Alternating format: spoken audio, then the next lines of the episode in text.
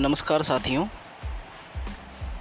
पिछले ऑडियो में हमने समीकरण के बारे में जान चुके हैं।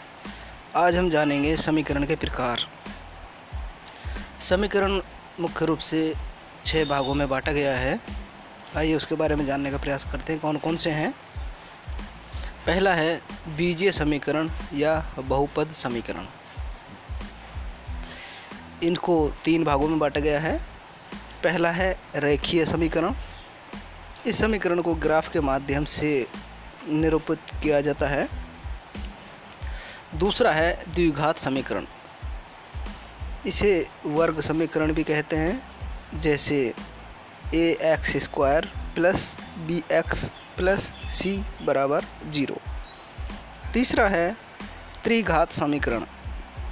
इसको भी ग्राफ के माध्यम से निरूपित किया जाता है इसका समीकरण होता है ए एक्स की cube cube plus b x square plus c x plus d बराबर ज़ीरो। दूसरा भाग है इसका ट्रासीडेंटल समीकरण। इसका तीसरा भाग है अवकलन समीकरण, जिसमें एक या एक से अधिक फलन होते हैं, वो अवकलन समीकरण कहलाता है। इसको दो भागों में बांटा गया है। पहला है पूर्ण अवकलन समीकरण, दूसरा है आंशिक अवकलन समीकरण। आंशिक अवकलन समीकरण जिसमें बहुचर फलन और आंशिक चलन अवकलन दोनों ही होते हैं। इसका चौथा भाग है अंतर समीकरण। पांचवा है समाकलन समीकरण और अंतिम और छठा है फलनिक समीकरण।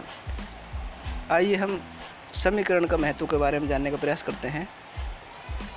विज्ञान और तकनीक में डिज़ाइन का विश्लेषण करते समय प्राय समीकरण प्राप्त होती हैं।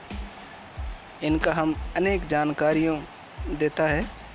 आधुनिक विज्ञान और तकनीक घटनाओं जो फेनामिना होती हैं, एवं प्रक्रियाओं का गणितीय मॉडल बनाने में समीकरण ही आधार का काम होती हैं। तो ये थे आज समीकरण का महत्व और समीकरण के प्रकार। धन्यवाद।